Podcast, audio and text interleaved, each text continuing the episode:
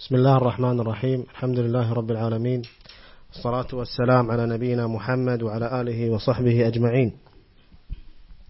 روى البخاري رحمه الله في صحيحه في كتاب بدء الوحي.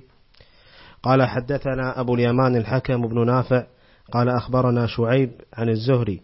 قال أخبرني عبيد الله, عبيد الله بن عبد الله بن عتبة بن مسعود أن عبد الله بن عباس أخبره أن أبا سفيان بن حرب أخبره أن هرقل أرسل إليه في ركب من قريش وكانوا تجارا بالشام. في المدة التي كان رسول الله صلى الله عليه وسلم ماد فيها أبا سفيان وكفار قريش. قال الإمام البخاري رحمه الله حدثنا أبو اليمان الحكم بن نافع قال أخبرنا شعيب عن الزهري قال أخبرني عبيد الله بن عبد الله بن عتبة بن مسعود أن عبد الله بن عباس أخبره أن أبا سفيان بن حرب أخبره أن هرقل أرسل إليه في ركب من قريش وكانوا تجارا بالشام في المدة التي كان رسول الله صلى الله عليه وسلم ماد فيها أبا سفيان وكفار قريش. الحمد لله رب العالمين. وصحبه أجمعين. أما بعد فنعلق الليلة إن شاء الله ما تيسر من بعض الفوائد على حديث الإمام البخاري الذي رواه وهو المعروف بحديث هرقل. وقد ساقه الإمام البخاري رحمه الله في عدة أبواب من صحيحه. وساقه في أول ذكر له مطولا. ثم بعد ذلك اقتصر منه على بعض فقراته. وهذا فيه تنبيه لطالب العلم على طريقة الإمام البخاري في التعامل مع الأحاديث. فإن البخاري رحمه الله معلوم كما يقول الحافظ ابن حجر معلوم من استقراء طريقته في رواية الحديث أنه يختصر بل قد نص الحافظ على أنه قد يروي البخاري بعض الأحاديث التي يختصرها فيرويها بمعناها فربما اختصر محافظا على اللفظ نفسه وربما اختصر شارحا أو ذاكرا معنى الرواية التي اختصرها. وإذا كان الحديث طويلا كهذا الحديث فإن البخاري يختصر ويقتطع منه أجزاء.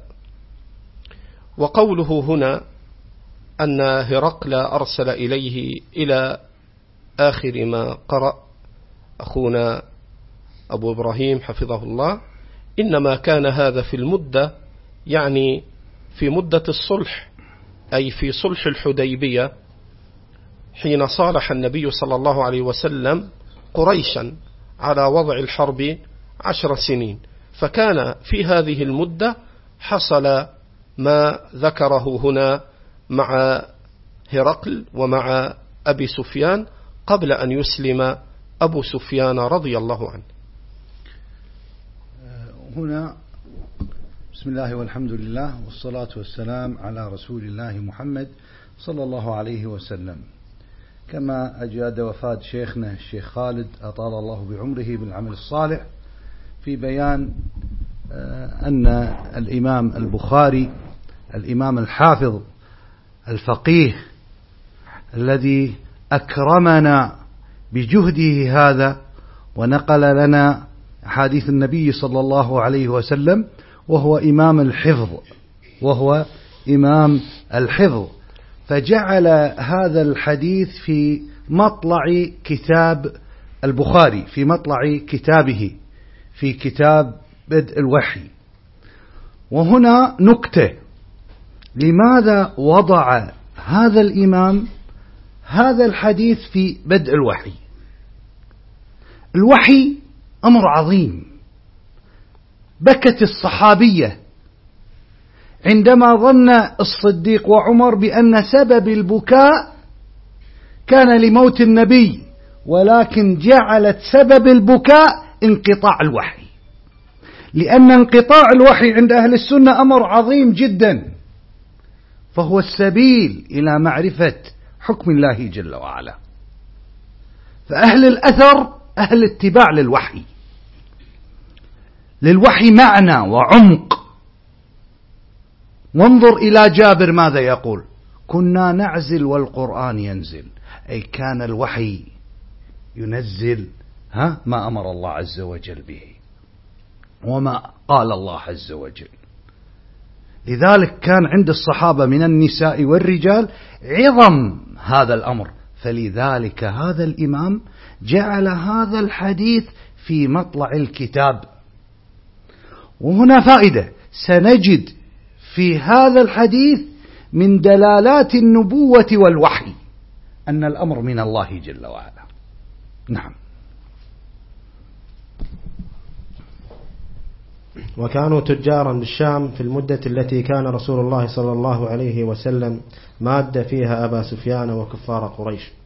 فأتوه وهنا قوله وكانوا تجارا بالشام هذا فيه أن العرب كانوا كما قال تعالى رحلة الشتاء والصيف وكانت التجارة فاشية بادية لكن مما ينتبه له بأن النبي صلى الله عليه وسلم نفسه كان يتاجر.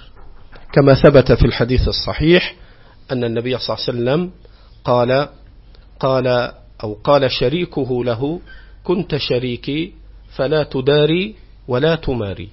فينبغي أن ينتبه لهذا أن النبي صلى الله عليه وسلم نفسه كان يعمل بالتجارة وكان قد رعى الغنم وكان أيضا من عمله أنه كان يعمل بالتجارة. نعم. جزا الله شيخنا الشيخ خالد إبراز هذا هذه المسألة بأن أهل قريش كانوا أهل تجارة رحلة الشتاء والصيف كما تفضل شيخنا. ولم يكن أهل قريش من أهل الصناعة أو الزراعة. لم يكن أهل قريش من أهل الزراعة أو ماذا؟ أو الصناعة. فقد كان المهاجرين من أهل التجارة البيع والشراء. نعم. فأتوه وهم بإلياء فدعاهم في مجلسه وحوله عظماء الروم. ثم دعاهم ودعا بترجمانه فقال أيكم أقرب نسبا بهذا الرجل الذي يزعم أنه نبي. فقال أبو سفيان فقلت أنا هنا أقرب هنا شيخنا بعد إذنك هنا إلياء هذه يعني المدينة أو هذه المنطقة قد جاء هذا الرجل بعد أن انتصر على من؟ على الفرس. وهذا فتح عظيم كان لهرقل وكان هذا فتح عظيم. غلبت الروم في أدنى الأرض. الآية تكلمت عن هذه المعركة التي انتصر فيها هرقل نعم. فقال أبو سفيان فقلت أنا أقربهم نسبا. فقال أدنوه مني. وقربوه وقربوا أصحابه وقربوا أصحابه فاجعلوهم عند ظهره. ثم قال لترجمانه قل لهم إني سائل عن سائل هذا عن هذا الرجل فإن كذبني فكذبوه. فوالله لولا الحياء من أن يأثروا علي كذبا لكذبت عنه نعم فيه من الفقه في قوله فوالله لولا الحياء من أن يأثروا علي كذبا لكذبت عنه. ففيه ما كان عليه العرب من خصال الخير. ومن أجل هذه الخصال جاء فيها الحديث الصحيح خياركم في الجاهلية خياركم في الإسلام إذا فقهوا. فكان عندهم أنهم يستقبحون الكذب. قال الحافظ إما أنه كانوا يستقبحونه بشرع قبلهم وإما بعرف. لذلك ذكر أبو سفيان رضي الله عنه أن المانع له من أن يكذب حتى لا يتحدث بعد أن يرجعوا لا يتحدث بأن أبا سفيان قد كذب.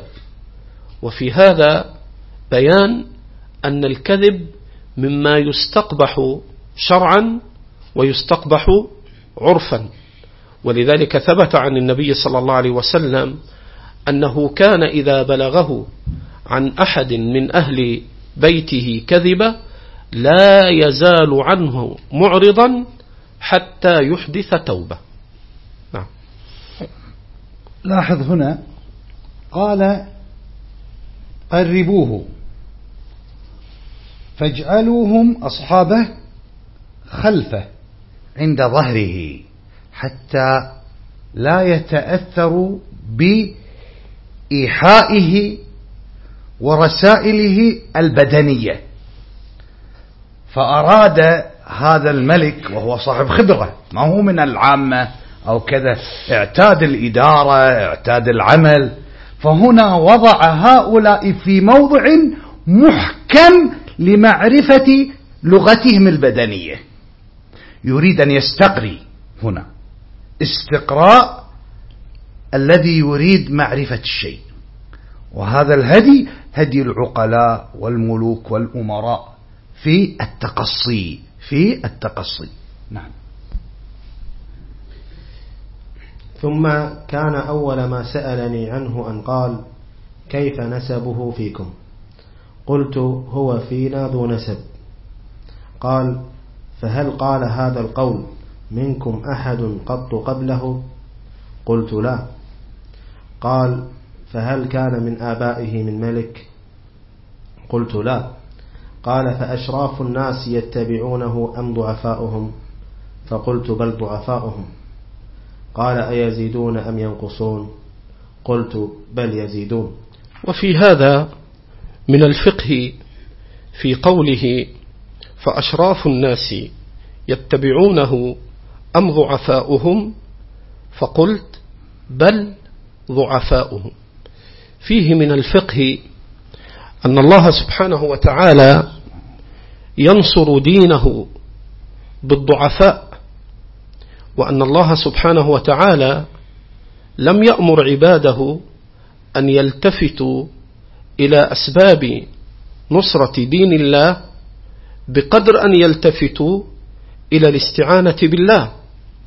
ولذلك أكد هذا المعنى قوله صلى الله عليه وسلم أبغون الضعفاء وهل تنصرون وترزقون إلا بضعفائكم؟ وقد جاءت الرواية المفسرة لذلك قال إنما تنصر هذه الأمة بضعفائها بصلاتهم ودعائهم.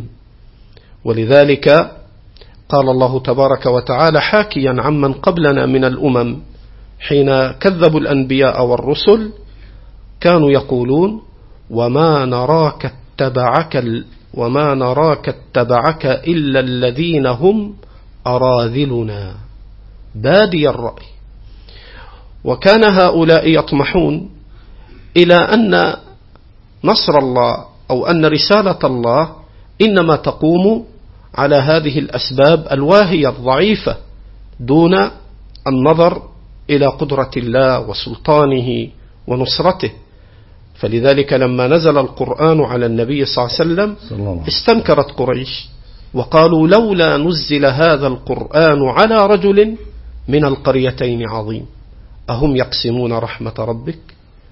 فكانوا يقولون لولا نزل هذا القرآن على رجل قوي من القريتين إما من مكة وإما من الطائف.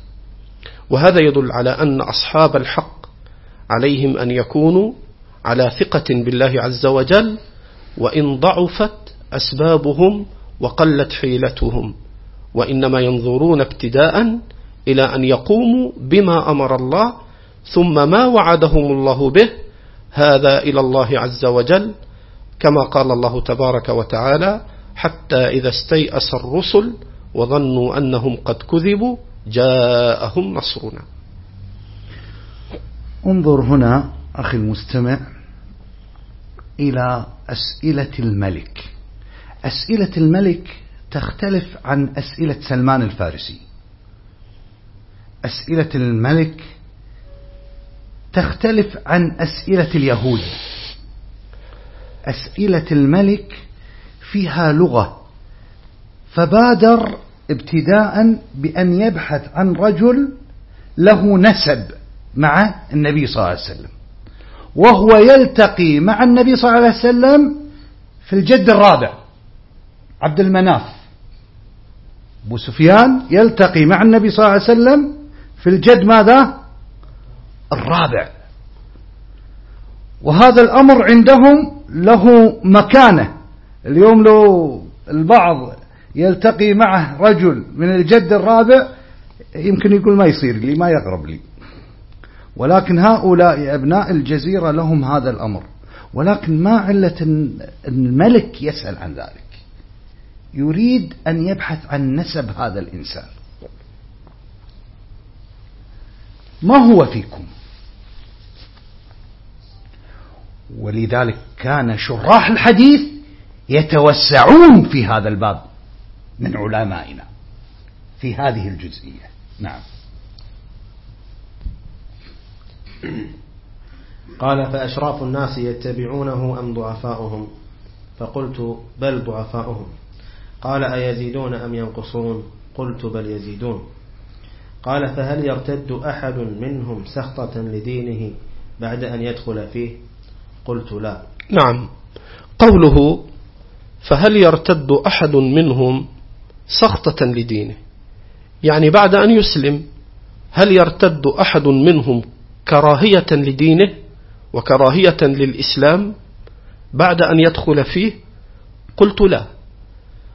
وقد يشكل على ذلك ما وقع في حروب المرتدين فإن النبي صلى الله عليه وسلم كما جاء في الصحيحين لما مات ارتد من ارتد من العرب. فإن قال قائل فما وجه ذلك؟ وقد ثبت أن جماعة قد ارتدوا عن الإسلام. فالجواب أن قوله سخطة لدينه فيه البيان أي أن من ارتد عن الإسلام لم يرتد كرها للإسلام أو اعتقادا أن الإسلام تبين له أنه باطل. وإنما قام عنده من عوارض الدنيا ومن صوارف الدنيا من جاه من سلطان من حرص على الدنيا من منع ماله كالمرتدين الذين ارتدوا حتى لا تؤخذ أموالهم للزكاة وأنكروا الزكاة وبعضهم امتنع ولم ينكر. فلا يكون هؤلاء الذين ارتدوا ارتدوا سخطة للدين أو سخطة للدين إنما ارتدوا لما قام عندهم من العوارض التي جعلتهم يقدمونها على دينهم. نعم هنا يعني مسألة أود إظهارها إن قضية آه، النسب قضية آه، يعني لها أحكام شرعية أيضا. قول النبي صلى الله عليه وسلم الخلافة من قريش يعني يترتب عليها عمل. الهاشمي من نسل النبي صلى الله عليه وسلم لا يتصدق عليه ولا يجوز أن يأكل الصدقة. إذا الأنساب بعض الأنساب يترتب عليها ماذا؟ عمل. كالقرشي وكالهاشمي. أيضا وهذا ذكره شيخ الإسلام ابن تيمية بأن العرب كجنس هم الأفضل في الأرض ولكن ليس على الأفراد. وهذا اعتقاد. وهذا ماذا؟ اعتقاد دين يعني ما هو رأي. ولكن سلمان الفارسي, الفارسي وبلال الحبشي أفضل من كل القرشيين من غير الصحابة رضي الله عنهم وأرضاهم. إذا المعيار معيار شرعي. لا من حيث الأهواء. لا من حيث ماذا؟ الأهواء. لذلك النبي صلى الله عليه وسلم قال لأبي ذر أعيرته بأمه إنك امرئ فيك جاهلية. لما تعرض إلى النسب بطريقة النبي صلى الله عليه وسلم غضب وقال عنه رضي الله عنه وأرضاه إنك امرئ فيك جاهلية. وهنا تبعيض. وهنا اللهم إني أبرأ إليك مما صنع خالد. ما تبرأ براءة كلية من خالد. ما نسب الصحابي رضي الله عنه وأرضاه للجاهلية. فيك خصلة. فقد نقول لرجل سني إنك فيك خصلة من النصارى. خصلة من اليهود. فيك تشبه بالكهنوتية أو النصرانية. لاحظ؟ فهذا ليس إطلاق وإخراج من الملة. وإن جهل البعض الأحكام فنقول إذا نمسك عن مثل هذه الألفاظ. لا هذا هدي النبي صلى الله عليه وسلم. فالنبي صلى الله عليه وسلم يقول لأبي ذر إنك امرئ فيك إنك امرئ فيك جاهلية. خصلة. أما قضية يعني أن الأنبياء يتبعهم من؟ شيخنا؟ الضعفاء. الضعفاء. هذا على الغالب. لأن هذا الحديث في عهد صلح الحديبية يعني السنة السادسة أو السابعة للهجرة.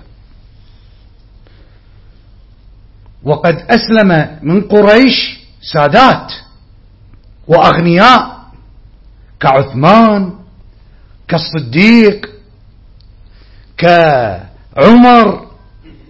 ولكن هذا من باب ماذا؟ التغليب الغالب الأعم.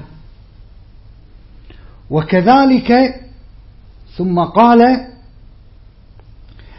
إن الأنبياء دائما الأتباع يزيدون. ها؟ ولا يرتدون. وهذا أيضا هناك على الغالب لأن النبي صلى الله عليه وسلم أخبر يأتي النبي وما معه أحد. فلو سأل السائل في هذا النبي فكيف سيكون الجواب؟ لم يهتدي يعني على يديه أحد. صح؟ فهل هذه نكارة في حق النبي؟ الذي أخبر النبي صلى الله عليه وسلم أنه يأتي وما معه ولم يهتدي عليها. فهذا من باب التغليب. من باب ماذا؟ التغليب. نعم. قال فهل كنتم تتهمونه بالكذب قبل أن يقول ما قال قلت لا. قال فهل يغدر؟ قلت لا. ونحن منه في مدة لا ندري ما هو فاعل فيها. قال ولم تمكنني كلمة أدخل فيها شيئا غير هذه الكلمة. ولم تمكنني. ولم تمكنني كلمة أدخل فيها شيئا غير هذه الكلمة. نعم.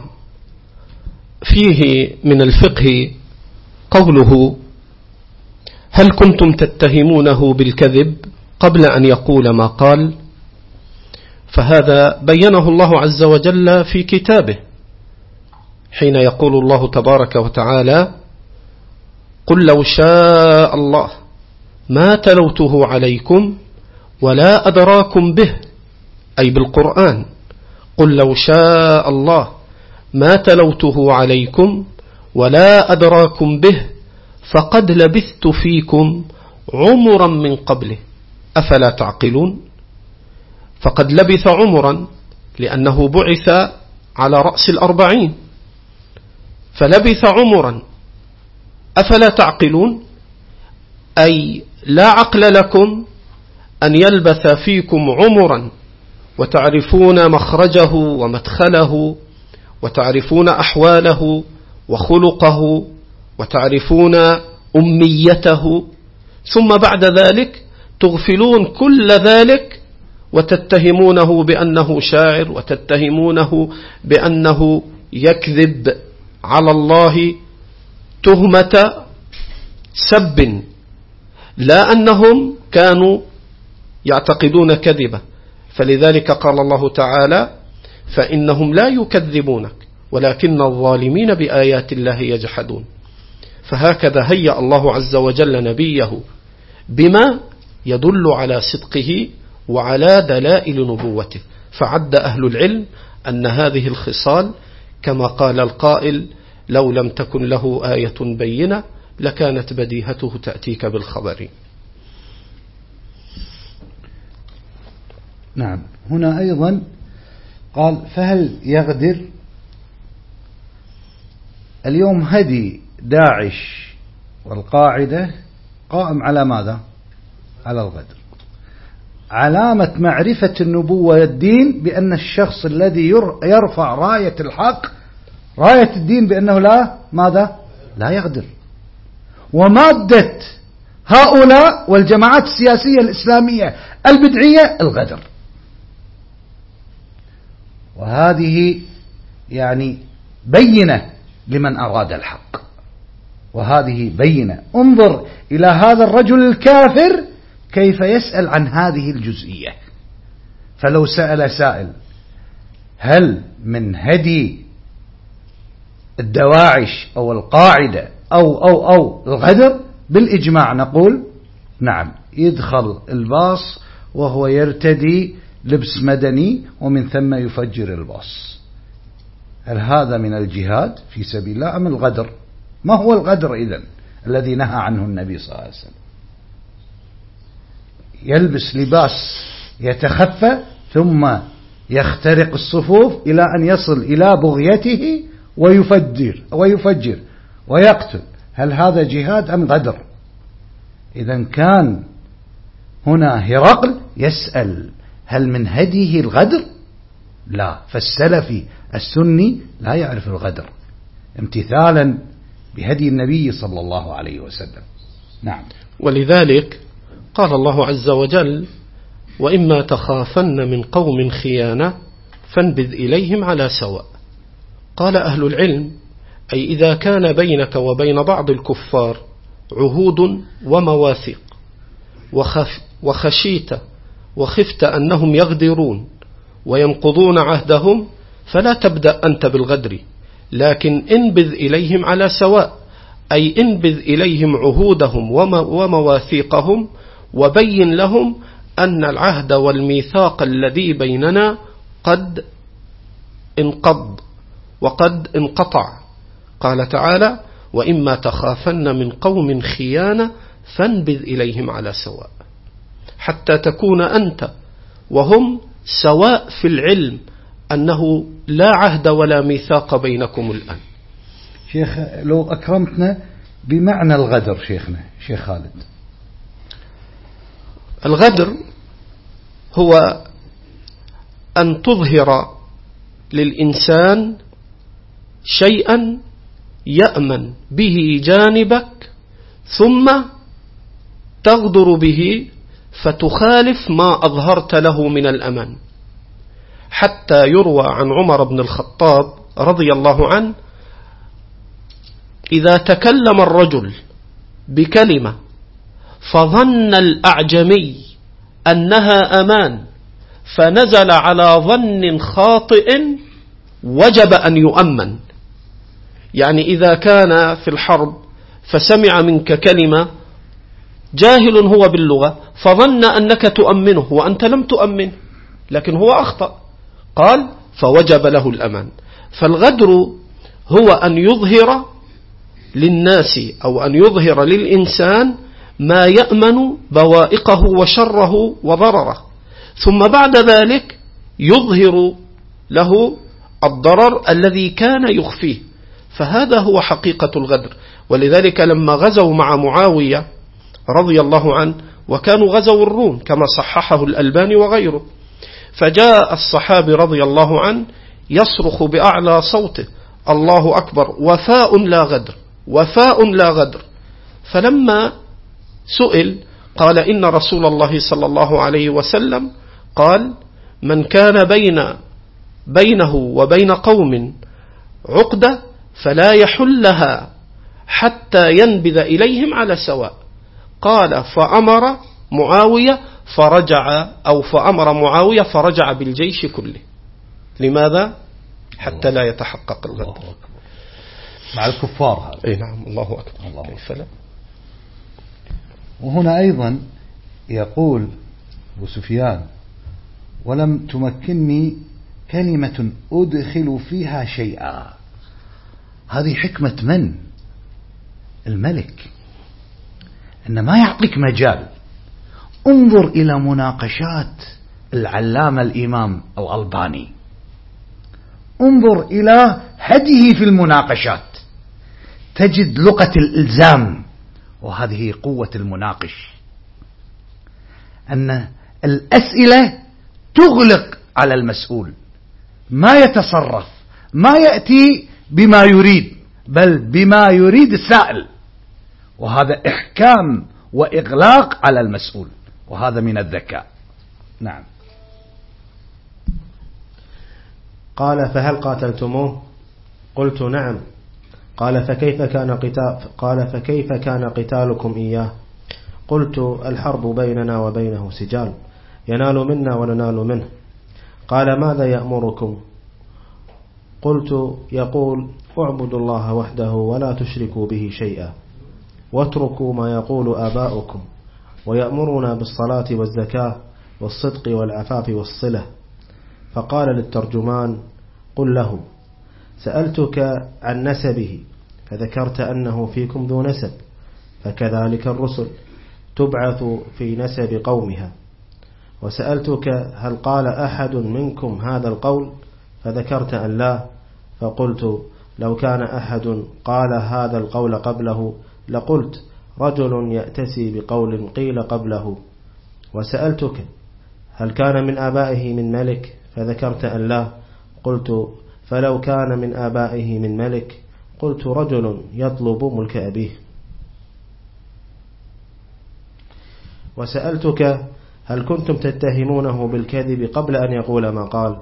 فذكرت أن لا فقد أعرف أنه لم يكن ليذر الكذب على الناس ويكذب على الله. وسألتك أشراف الناس اتبعوه أم ضعفاؤهم؟ فذكرت أن, أن ضعفاءهم اتبعوه. وهم أتباع الرسل. وسألتك أيزيدون أم ينقصون؟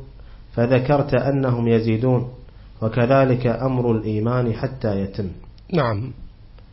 قوله هنا وسألتك أيزيدون أم ينقصون؟ فذكرت أنهم يزيدون وكذلك أمر الإيمان حتى يتم. ففيه أنه كان معلوما لديهم أن الإيمان يبتدئ ثم يتمم الله ظهوره كما قال الله تبارك وتعالى هو الذي أرسل رسوله بالهدى ودين الحق ليظهره على الدين كله. ولذلك قول الرجل وكذلك أمر الإيمان حتى يتم هذا يتوافق مع قول الله عز وجل اليوم أكملت لكم دينكم وأتممت عليكم نعمتي ورضيت ورضيت لكم الإسلام دينا. وفيه أن الإيمان يزيد وينقص يزيد بالطاعة وينقص بالمعصية وهذا معتقد أهل السنة والجماعة. ولم يخالف في هذا إلا أهل البدع كما يقول شيخ الإسلام ابن تيمية وقد اتفق السلف على تبديع المرجئة وقد اتفق السلف على تبديع المرجئة ولفظه وقد اتفق السلف ولفظه على تبديعهم فهذا باب من أبواب الاعتقاد الذي عليه أهل السنة بأن الإيمان يزيد وينقص وأن العمل من الإيمان ولذا فرعوا على ذلك أن يستثني في الإيمان فيقول أنا مؤمن إن شاء الله. نعم. نعم. هنا يعني فائدة عظيمة. أن نجد أبناء الجماعات السياسية الإسلامية وعلى رأسهم أبو أعلى المودودي يجعل أن رسالة الأنبياء والرسل الحكم والسلطة. وأبو سفيان يقول عن دعوة النبي صلى الله عليه وسلم وهو في يومها كافر بالله جل وعلا. فيقول بأن دعوة النبي صلى الله عليه وسلم تحقيق العبودية لله. ويثبت التوحيد. وأبناء الجماعات السياسية الإسلامية يجعلون الدين إن الحكم إلا لله. وهذا دليل على أن منهج الدعوة السلفية ظاهر لكل أحد وهي الدعوة إلى التوحيد. التوحيد بأقسامه الثلاثة. فانظر إلى عبارات أبو سفيان. فقد قال إذا تكرمني شيخ أنا ما عندي أنا الكتاب. فقال اعبدوا الله وحده ولا تشركوا به شيئا. ملخص لدعوة الأنبياء والرسل. ملخص لو أردت أن تلخص ما جاء به الأنبياء والرسل لن تأتي بعبارة جامعة مانعة خالية من الدور كهذه العبارة. من هذا الرجل ويأتي اليوم أبناء الجماعات السياسية الإسلامية ويحرفون هذه المعاني. لذلك قال صلى الله عليه وسلم هلاك الأمة بأناس يقرؤون القرآن ويؤولونه على غير ما أنزل الله على غير مراد الله على غير ما جاء به الأنبياء والرسل على غير ما جاء به محمد صلى الله عليه وسلم على خلاف فهم أصحاب النبي صلى الله عليه وسلم. ثم قال بعد أن ذكر التوحيد قال واتركوا ما يقول آباؤكم. مشكلة الأمم والشعوب التقليد. والتقليد أخذ الشيء بغير ماذا؟ دليل. مجرد تقليد. أيا كان هذا الرجل لا يقلد إلا بماذا؟ إلا بدليل. يعني يقلد من حيث الاتباع لا له لأمر الله تعالى بأنه أحيا سنة فقلنا له ما دليلك في ذلك؟ قال كذا وكذا وكذا. فأخذنا بالأدلة رضا لطاعة الله جل وعلا. هكذا السني نعم. وقوله هنا هل كنتم تتهمونه بالكذب قبل أن يقول ما قال فذكرت أن لا؟ فقد أعرف أنه لم يكن ليظهر الكذب على الناس ويكذب على الله. الله. وفيه من فقه الاعتقاد ما نص عليه أهل العلم ونقله شيخ الإسلام ابن تيمية اتفاقا على عصمة الأنبياء من الكذب وأن الأنبياء معصومون من الكذب وأنهم معصومون بأن يزيدوا أو ينقصوا من الرسالة. وهذا صريح القرآن. قال الله عز وجل إلا من ارتضى من رسول فإنه يسلك من بين يديه ومن خلفه رصدا. أي إذا ارتضى الله رسولا فإنه يهيئ له من الحفظة من الملائكة يكونون معه حتى يحفظ الوحي. إلا من ارتضى من رسول فإنه يسلك من بين يديه ومن خلفه رصدا ليعلم أن قد أبلغوا رسالات ربهم. فالله عز وجل حفظ الأنبياء والرسل من أن يكذبوا عليه أو أن يزيدوا في شرعه أو أن يخونوا رسالته. نعم. نعم. هنا أيضا يعني الأسئلة فيها بعد فيها فكر. شيء قد استمد فهمه من من التوراة أو من الإنجيل وشيء من خبرته وهديه في التعامل. فلذلك سأل سؤال فيه بعد حيث قال وسألتك هل كان من آبائه من ملك؟ فذكرت لا. قلت فلو كان من آبائه من ملك قلت رجل يطلب ماذا؟ ملك أبيه. يعني هذا أمر معتاد أن الإنسان يبحث عن يعني ما كان عليه القوم من أهله ومن قبيلته أو من عشيرته إلى غير ذلك. فهذه لغة الساسة. فهذه لغة الساسة في البحث والتحري. نعم. هنا جزئية شيخنا هنا جزئية. لماذا هو ملك وهذا عابر؟ لماذا يحلل علة أسئلته؟ لماذا الملك يقول لأبي سفيان لماذا سأل هذه الأسئلة؟ هنا استشكال ولا لا؟ الجواب بأن هذا الرجل لعل أقول أن هذا الرجل شعر بأن دعوة النبي صلى الله عليه وسلم حق. ولكن وهنا عندما أفصح بقوله بأن الأنبياء يتبعهم من؟ ضعفاء. لأن الملك قد يمنع الإنسان عن أشياء كثيرة. عن اتباع الحق. الملك قد يمنع الإنسان عن ماذا؟ وهذه ضريبة. وهذه من ضرائب الملك والسعة.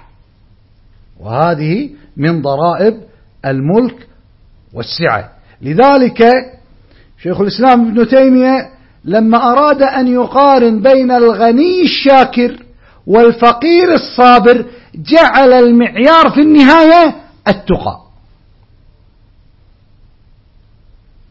جعل المعيار ماذا؟ التقى. فإن تساووا في الشكر والصبر فمن أفضل الغني أم الفقير؟ قال الأفضل أكثرهم ماذا؟ تقوى. فالمعيار ما في القلب. من الإيمان. وهذا منطوق النبي. قد يسبق الدرهم مئة ألف درهم. بماذا يسبق؟ بما وقر في القلب. من افتقار وذل وطاعة وحب لله جل وعلا. وهنا المفارقة وكل أو جل أقول أو جل آيات التوحيد والعبودية لله عز وجل دائما تقرن بالغيب وبالساعة قيام الساعة وبالغيب. لماذا؟ لأن هذا هو الدافع. محبة الله عز وجل والرغبة في جنته غيب والخوف من ناره غيب. وهذه هي الفارقة في الأعمال. نعم شيخنا. هل أجاب شيخنا شيخ خالد عن التوحيد هذا الملك ولا ترك التعليل عن هذه المسألة؟ ولا ما وصلنا لها؟ لا ما, ما علق على التوحيد. ما علق لأنه أيوة. هو الشيخ شيخنا أبو عثمان في ضمن كلامه يقول لعله استشعر أن هذا الدين حق. ولا أنا ما نعم شيخ. هذه لعل هي حقيقة جزم لأنه آه، في نهاية القصة كما روى البخاري في مواضع أنه جمعهم وأنه أراد أن يدخل الإسلام وأنه بين لهم أنه دين حق فلما نفروا وخرجوا على الأبواب خشي وخاف. قال إنما كنت أختبر دينكم. فهذا واضح أن الرجل كان مقبلا على الإسلام وقد تبين له غاية البيان. سبحان الله. شيخنا اختلفوا. هل كان من الموحدين أم كان يعتقد عقيدة التثليث؟ يعني آه، سلمان الفارسي كان على النصرانية ولم يكن يعتقد بعقيدة ماذا؟ التثليث يعتقد بعقيدة التوحيد. فهل كان هذا الملك يعتقد بعقيدة التوحيد أم بعقيدة التثليث؟ آه، الحافظ ابن حجر رحمه الله إنما بحث أن بعضهم آه، زعم أنه أسلم سرا. هذا في ضمن نقل الحافظ نقل وأشار إلى هذا. وأما تحقيق الباب في اعتقاده بالتثليث أو آه، اعتقاده بعدم التثليث فالظاهر من فعل النصارى هو التثليث. فإنهم لما نفروا منه نفرة رجل واحد قال إنما كنت أختبر ما عندكم. فهذا واضح بأن الرجل كان على عقيدة النصارى في ألوهية عيسى على اختلاف الاعتقاد عندهم ما بين التثليث أو الإبن أو كذا أو كذا. فدل هذا لما نفروا وخرجوا على الأبواب دل أنهم كانوا على اعتقاد التثليث. جزاك الله خير شيخنا. أي نعم. وسألتك أيرتد أحد سخطة لدينه بعد أن يدخل فيه؟ فذكرت أن لا. وكذلك الإيمان حين تخالط بشاشته القلوب. نعم وهذا تأكيد لما تقدم من معنى الإيمان عند السلف ردا على المرجئة. فقوله حين تخالط بشاشته القلوب فيه أن الإيمان قول وعمل يزيد وينقص والذي عليه جماهير السلف وأكثر السلف وجماهيرهم كما يقول الشيخ الإسلام أن التصديق نفسه في القلب يتفاوت. التصديق نفسه في القلب يتفاوت. وقوله حين تخالط بشاشته القلوب فيه من الفقه أن القلب الذي يكون فيه الإيمان هو هذا القلب وهو المضغة. ولا نعرف كيف يكون ذلك. وهذا من الغيبيات. ولذلك بين الله أن الإيمان في هذه المضغة التي تضخ الدم فقال تعالى فإنها لا تعمى الأبصار ولكن تعمى القلوب التي في الصدور. لأن بعض من لا علم له قال إن القلب هنا ليس هو المضغة وأن القلب الذي هو مضغة لضخ الدم لا علاقة له بالإيمان. وهذا جهل في اعتقاد أهل السنة وتصور على باب غيب غاب عنا في كيفيته. فإن الله يبين بصريح كتابه بأن الإيمان في هذا القلب وبأن الكفر بهذا القلب الذي في صدرك. فإنها لا تعمى الأبصار ولكن تعمى القلوب التي في الصدور. ولذلك فإن معرفة الإيمان في القلب هذا من الأصول المسلمة عند أهل السنة. ولذلك جاء الحديث في صحيح مسلم لما نزل الملائكة فشق بعضهم صدر النبي صلى الله عليه وسلم واستخرج قلبه من صدره وغسله بماء زمزم. ثم أرجع صدره ولأم نحره. قال أنس فكنت أرى أثر ذلك المخيط في نحر رسول الله. الله أكبر. مما يدل على تسليمك للغيب في مثل هذه الأبواب وغيرها مما غاب عنه عنا كنه حقيقته وكيفيته. العجيب شيخ شيخنا شيخ خالد أن هناك بحوث الآن من آه، الجامعات الأمريكية والبريطانية تثبت هذه الحقيقة فعند استبدال القلب ويؤتى بقلب متبرع ويوضع في جسد الإنسان أنا لا أتكلم أنا أتكلم عن بحوث جامعات منشورة غربية. الآن لا أستحضر وكنت أعرف أسماء هذه الجامعات.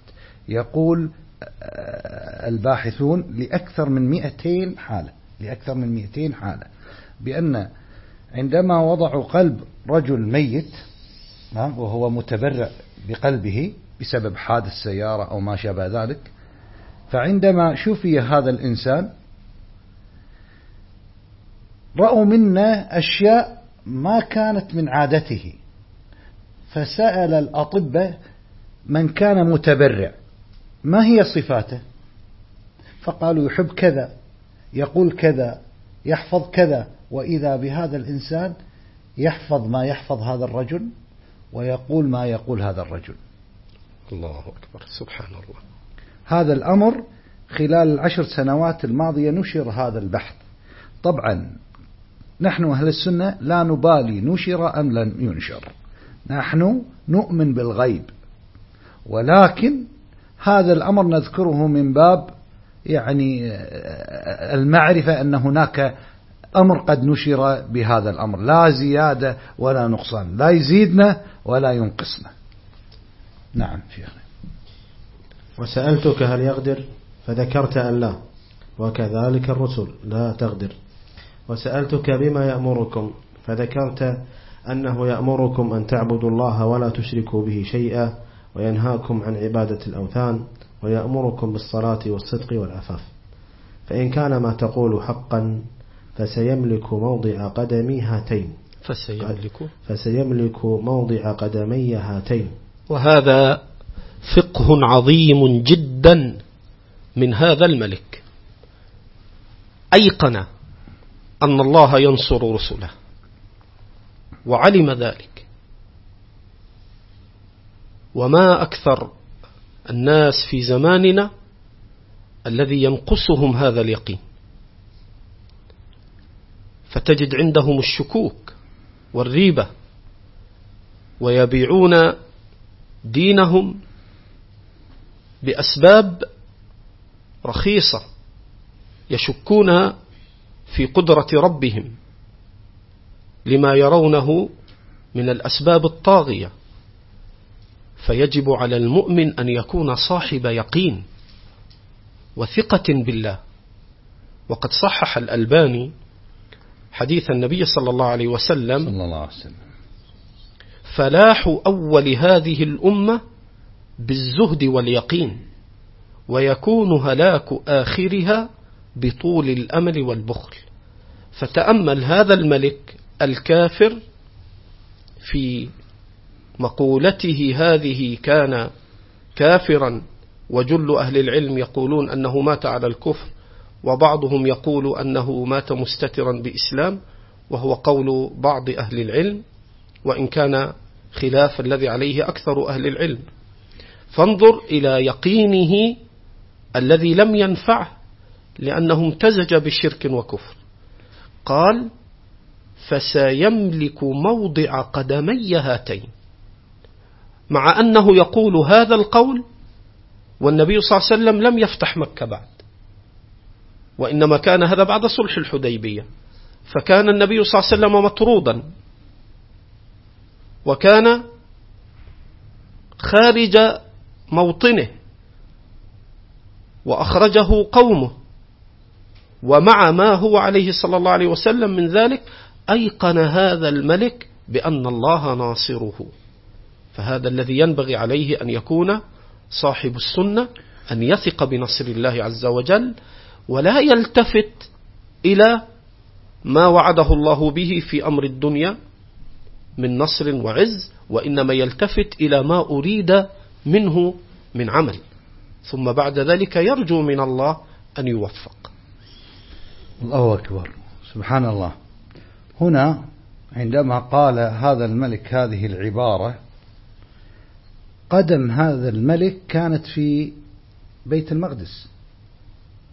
في فلسطين. كان هو في فلسطين. وهذا كان في عام السادس أو السابع.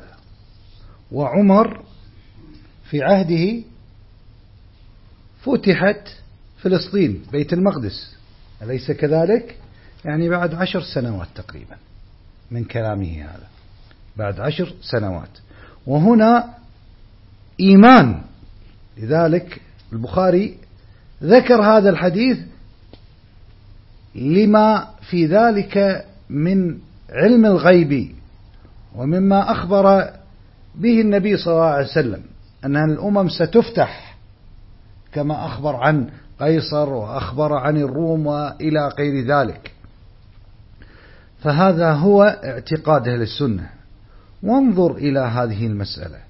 الله سبحانه وتعالى قال في كتابه العزيز سبحان الذي أسرى بعبده ليلا من المسجد الحرام إلى المسجد الأقصى تحديدا. الذي باركنا حوله لنريه من آياتنا إنه هو السميع البصير. وآتينا موسى الكتاب وجعلناه هدى لبني إسرائيل ألا تتخذوا من دوني وكيلا. ذرية من حملنا مع نوح إنه كان عبدا شكورا. وقضينا في الكتاب. لتفسدن في الأرض إلى قوله تعالى وقضينا في الكتاب لتفسدن في الأرض مرتين ولتعلن علوا كبيرا. كان هذا وقضينا إلى بني إسرائيل وقضينا إلى بني إسرائيل في الكتاب لتفسدن في الأرض مرتين. كان الأمر لمن؟ لبني إسرائيل. أليس كذلك؟ لم يكن للنصارى. وهذا الحديث في من؟ في النصارى. وحديث النبي صلى الله عليه وسلم ستقاتلون من؟ اليهود من النصارى؟ ويقول الشجر والحجر. اليهود. لاحظتم النكتة أم لا؟ واضحة النكتة أم لا؟ يعني عندما تكلم ملك النصارى هو في بيت المقدس. والسورة تتكلم عن الصراع بين من؟ بين اليهود والمسلمين. أليس كذلك؟ بعد ذلك سيكون القتال كما أخبر النبي صلى الله عليه وسلم مع من؟ مع اليهود. وحددت الأرض أين؟ القدس بيت المقدس. وهذه دلالة على أن هذا الأمر وحي من الله جل وعلا. نعم. فإن كان ما تقول حقا فسيملك موضع قدمي هاتين وقد كنت أعلم أنه خارج. لم أكن أظن أنه منكم.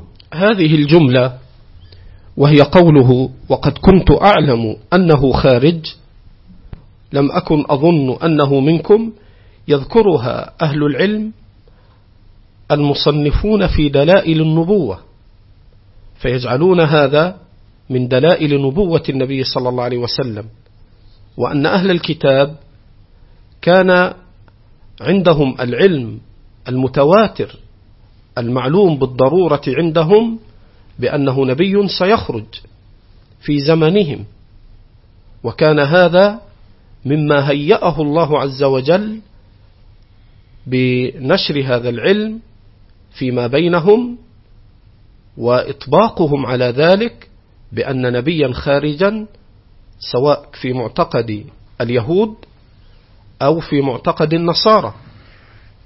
ولكنهم كانوا يحسبون أنه ليس من العرب احتقارا وتقليلا لشأن العرب. فهذا من دلائل النبوة التي بينها الله عز وجل في كتابه. الذي الذي يجدونه مكتوبا عندهم في التوراة والإنجيل. نعم. فلو أني أعلم أني أخلص إليه لتجشمت لقاءه ولو كنت عنده لغسلت عن, قدم عن قدمه. هذا واضح بأن الرجل علم يقينا بأن دين الإسلام حق وبأن هذا الرسول هو الذي وعدوا وأخبروا به في كتبهم. فيقول فلو أني أعلم, أعلم أني أخلص إليه لتجشمت لقاءه ولو كنت عنده لغسلت عن قدمه عليه الصلاة والسلام. صلى الله عليه وسلم.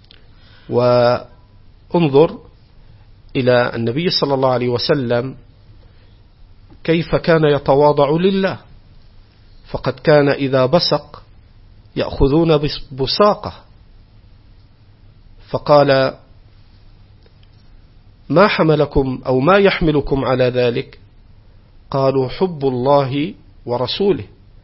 فقال إن كنتم تحبون الله ورسوله فاصدقوا الحديث وأدوا الأمانة. وكان صلى الله عليه وسلم كما في حديث جابر عند البخاري في الأدب المفرد. وتصحيح الألباني كانوا إذا رأوه لم يقوموا إليه أو لم يقوموا له لما يعلمون من كراهته لذلك. الله أكبر. فهذا هديه صلى الله عليه وسلم وتواضعه وأنه ما كان يرضى أن يفعل معه ما يفعل مع الملوك من الانكسار الذي لا يرضاه الشرع وإنما تعظيم الشرع بالاتباع لا أن تغسل الأقدام. وإن كان النبي صلى الله عليه وسلم يستحق أن تغسل قدمه هذا ما في إشكال. ولكنه صلى الله عليه وسلم كان يلفتهم إلى تعظيم الشرع حتى لا يكون الأمر يتعلق بذوات الأشخاص مع الغفلة عن تعظيم الشرع. ولذلك سألهم لما تفعلون ذلك؟ ما, ما يحملكم على ذلك؟ تأخذوا بساقي قالوا حب الله ورسوله. قال إن كنتم تحبون الله ورسوله فاصدقوا الحديث وأدوا الأمانة. وهذا الذي ينبغي عليه أهل العلم أن لا يعظموا أنفسهم وأن ينهوا طلابهم عن أن يكونوا في هذا الباب على باب غلو لم يجري عليه عمل سلفنا الصالح. ولذلك رحم الله الإمام الشافعي حين يقول كما يرويه عنه ابن حبان بإسناد صحيح يقول الشافعي رحمه الله وددت لو أن الناس علموا ما في هذه الكتب ولم تنسب إلي. نعم. الله أكبر. نعم. ثم دعا ثم دعا بكتاب رسول الله صلى الله عليه وسلم الذي بعث به دحية إلى عظيم بصرة فدفعه إلى هرقل فقرأه فإذا فيه. بسم الله الرحمن الرحيم. من محمد من محمد عبد الله ورسوله إلى هرقل عظيم الروم. سلام على من اتبع الهدى. أما بعد فإني أدعوك بدعاية الإسلام. أسلم تسلم. يؤتك الله أجرك مرتين. فإن توليت فإن عليك إثم الأريسيين. ويا أهل الكتاب تعالوا إلى كلمة سواء بيننا وبينكم. ألا نعبد إلا الله ولا نشرك به شيئا ولا يتخذ بعضنا بعضا أربابا من دون الله. فإن تولوا فقولوا اشهدوا بأننا مسلمون. هذا الكتاب الذي كتبه النبي صلى الله عليه وسلم فيه مسائل من الفقه فقد ذكر أهل العلم منها. أنه يشرع لكاتب الرسالة أن يبتدئ فيها بذكر بسم الله الرحمن الرحيم. وقوله سلام على من اتبع الهدى نص أهل العلم أن سر ذلك أن النبي صلى الله عليه وسلم لم يبتدئه بالسلام فإنه قد ثبت في الصحيحين وغيرهما أن النبي صلى الله عليه وسلم قال لا تبدأ اليهود والنصارى بالسلام. فنهى النبي صلى الله عليه وسلم أن يبدأ اليهود والنصارى بالسلام. فلذا عدل النبي صلى الله عليه وسلم من أن يكتب السلام إلى قوله سلام على من اتبع الهدى. وفي هذا بيان جهل وغفلة من يكتب هذا السلام إلى المسلمين. فتجد بعض الناس يكتب إلى أخيه سلام على من اتبع الهدى. وهذا خلاف السنة. وإنما السنة إذا سلمت على المسلمين أن تسلم السلام الشرعي. فإذا كتبت إلى غير المسلمين كتبت مثل هذا سلام على من اتبع الهدى. فإن كنت أنت ممن سيتبع الهدى فعليك السلام وإلا فلا سلام عليك. وقوله عليه الصلاة والسلام أسلم تسلم فيه من الفقه وهذا أشار إليه الحافظ ابن حجر وقال إن هرقل إنما منعه من الإسلام زوال ملكه وزوال عزه وخوفه على نفسه.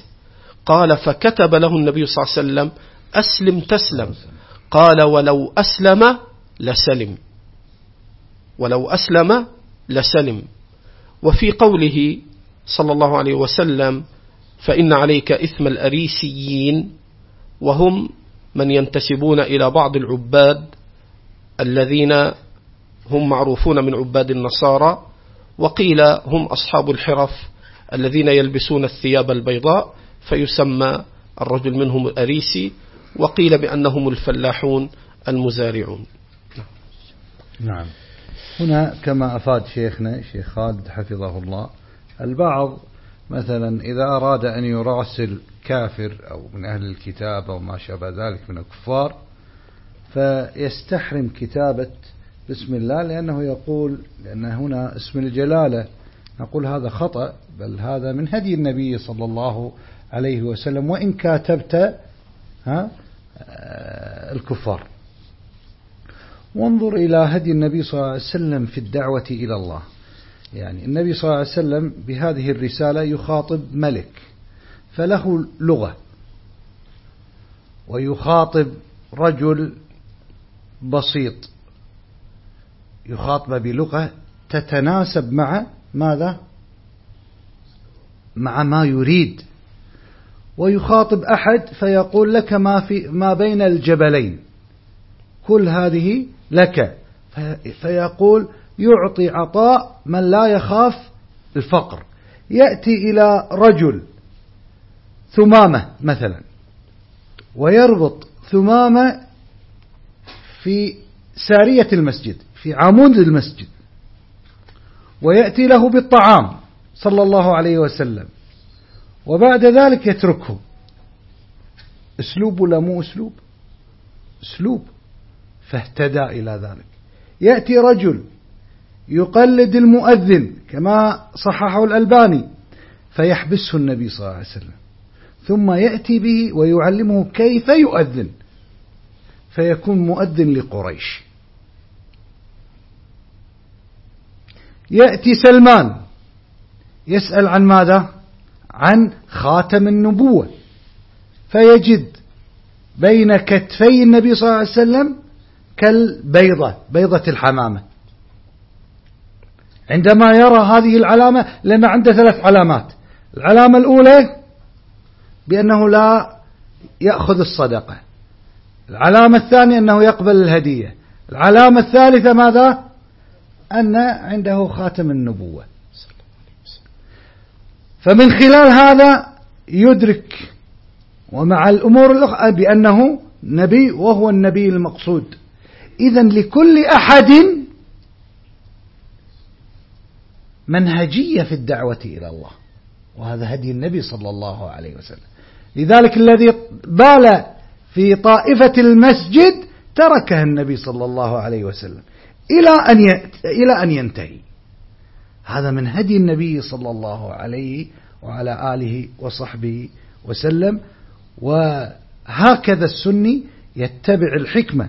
وادعو إلى سبيل ربك بالحكمة والموعظة الحسنة. ادعو إلى سبيل, ادعو إلى سبيل ربك بالحكمة والموعظة الحسنة. إذا الدعوة بالحكمة. وضع الشيء في نصابه. نعم. وهنا فائدة.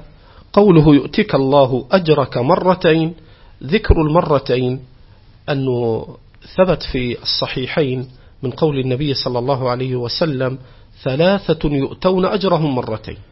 ورجل من أهل الكتاب آمن بنبيه ثم آمن بي. فسبب الأجر مرتين أنه آمن بكتابه وآمن بنبيه ثم آمن بمحمد صلى الله عليه وسلم. نعم. لاحظوا هذا الحديث. يقول عن عبادة ابن شرحبيل قال قدمت مع عمومتي المدينة فدخلت حائطا من حيطانها من مزارعها. ففركت من سنبلة أخذ ثمر. فجاء صاحب الحائط فأخذ كسائي وضربني. فأتيت رسول الله صلى الله عليه وسلم لكي يستدعي من صنع فيه ذلك. فاستدعى النبي صلى الله عليه وسلم فأرسل إلى الرجل فجاءوا به فقال ما حملك على هذا؟ فقال يا رسول الله إنه دخل حائطي فأخذ من سنبله ففركه فقال رسول الله صلى الله عليه وسلم ما علمته إذ كان جاهلا ولا أطعمته إذ كان جائعا. لاحظ الأسلوب. لاحظ الأسلوب. إذا لاحظ هدي النبي هنا. لاحظ النبي هدي صلى الله عليه وسلم مع سلمان. لاحظ هدي النبي صلى الله عليه وسلم ما الذي مع الذي أعطاه ها ما بين الجبلين. انظر إلى هدي النبي مع الملوك. هكذا هدي النبي صلى الله عليه وسلم. فكما تفضل شيخنا شيخ خالد أشار هنا النبي إلى خصيصة للملك بأن لك ماذا؟ أجر مرتين. الأجر مرتين. يعني أعطاه ترغيب لغة الترغيب بلغة سهلة واضحة. وهكذا السني في دعوته مع الناس اقتداء بالنبي صلى الله عليه وسلم. نعم. وقد تكلم أهل العلم في قوله عليه الصلاة والسلام فإن توليت فإن عليك إثم الأريسيين.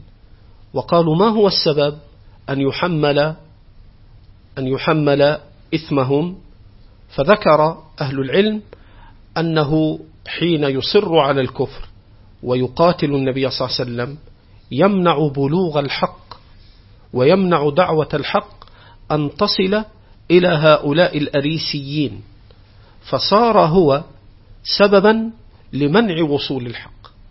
وهذا أخشى ما يخشى على الإنسان الذي يصد الناس عن الحق وأهله. بأنه يعاقب بأن يحمل إثم من غاب عنه الحق بسببه. ومن هنا اشتد نكير السلف على أهل البدع لأنهم يضلون الناس ويكونون سببا لإضلالهم. ولذلك من وقف في وجه الحق ومنع بلوغ الحق إلى غيره ونفر الناس عن الحق الذي جاء في الكتاب والسنة ونفر الناس عن المعتقد الصحيح وعن الدين وعن السنة فإن عليه إثم من تسبب في منع وصول الحق إليهم. وقد يفعل الإنسان شيء من هذا وانظر إلى توجيه النبي. فالإعرابي قال اللهم ارحمني ومحمدا. بس. اللهم ارحمني ومحمدا. هنا ما ترحم إلا على نفسه وعلى من؟ فكان النبي صلى الله عليه وسلم مثلا أعلى. انظر قال يا أخي لقد حجرت واسعا لاحظ أسلوب الخطاب مع من وصل إلى فهم فيرشده إلى الفهم الصحيح.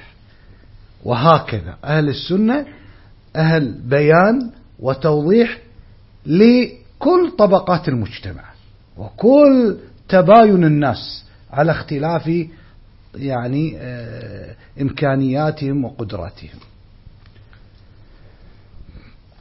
وجزا الله الشيخ على ما قدم وأعتقد أن يعني الوقت أخذنا. جزاكم الله خيرا. الله يبارك.